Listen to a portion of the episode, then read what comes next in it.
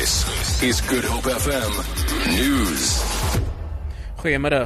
Die openbare beskermer Thuli Baronsela sal moet wag tot die polisie betaal of bepaal liewer hoe ernstig 'n beweerde sameswering teen haar is voordat hulle sal besluit of sy beter beskerming kan ontvang. Die polisie sê hulle werk saam met die misdaadintelligensie en die Wes-Kaapse provinsiale polisiekommissaris se kantoor om beweringe deur Baronsela te ondersoek.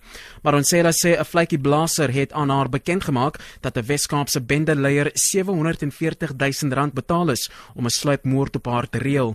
'n woordvoerder van die Valke, Hangwani Molawutsi, sê hulle moet eers seker maak of die inligting betroubaar is voordat hulle kan optree op veiligheidsmaatreëls op te skerp.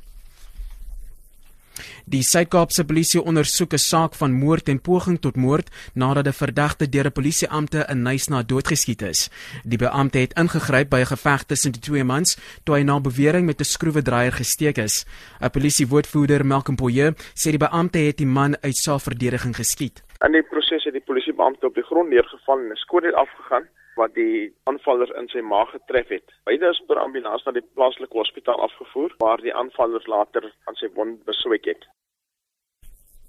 Onopgeloste verskille tussen die staat en die verdediging het daartoe gelei dat die moordverhoor van die veroordeelde Tsjechiese burger Radovan Kretcher en sy vier mede-beskuldiges weer uitgestel is.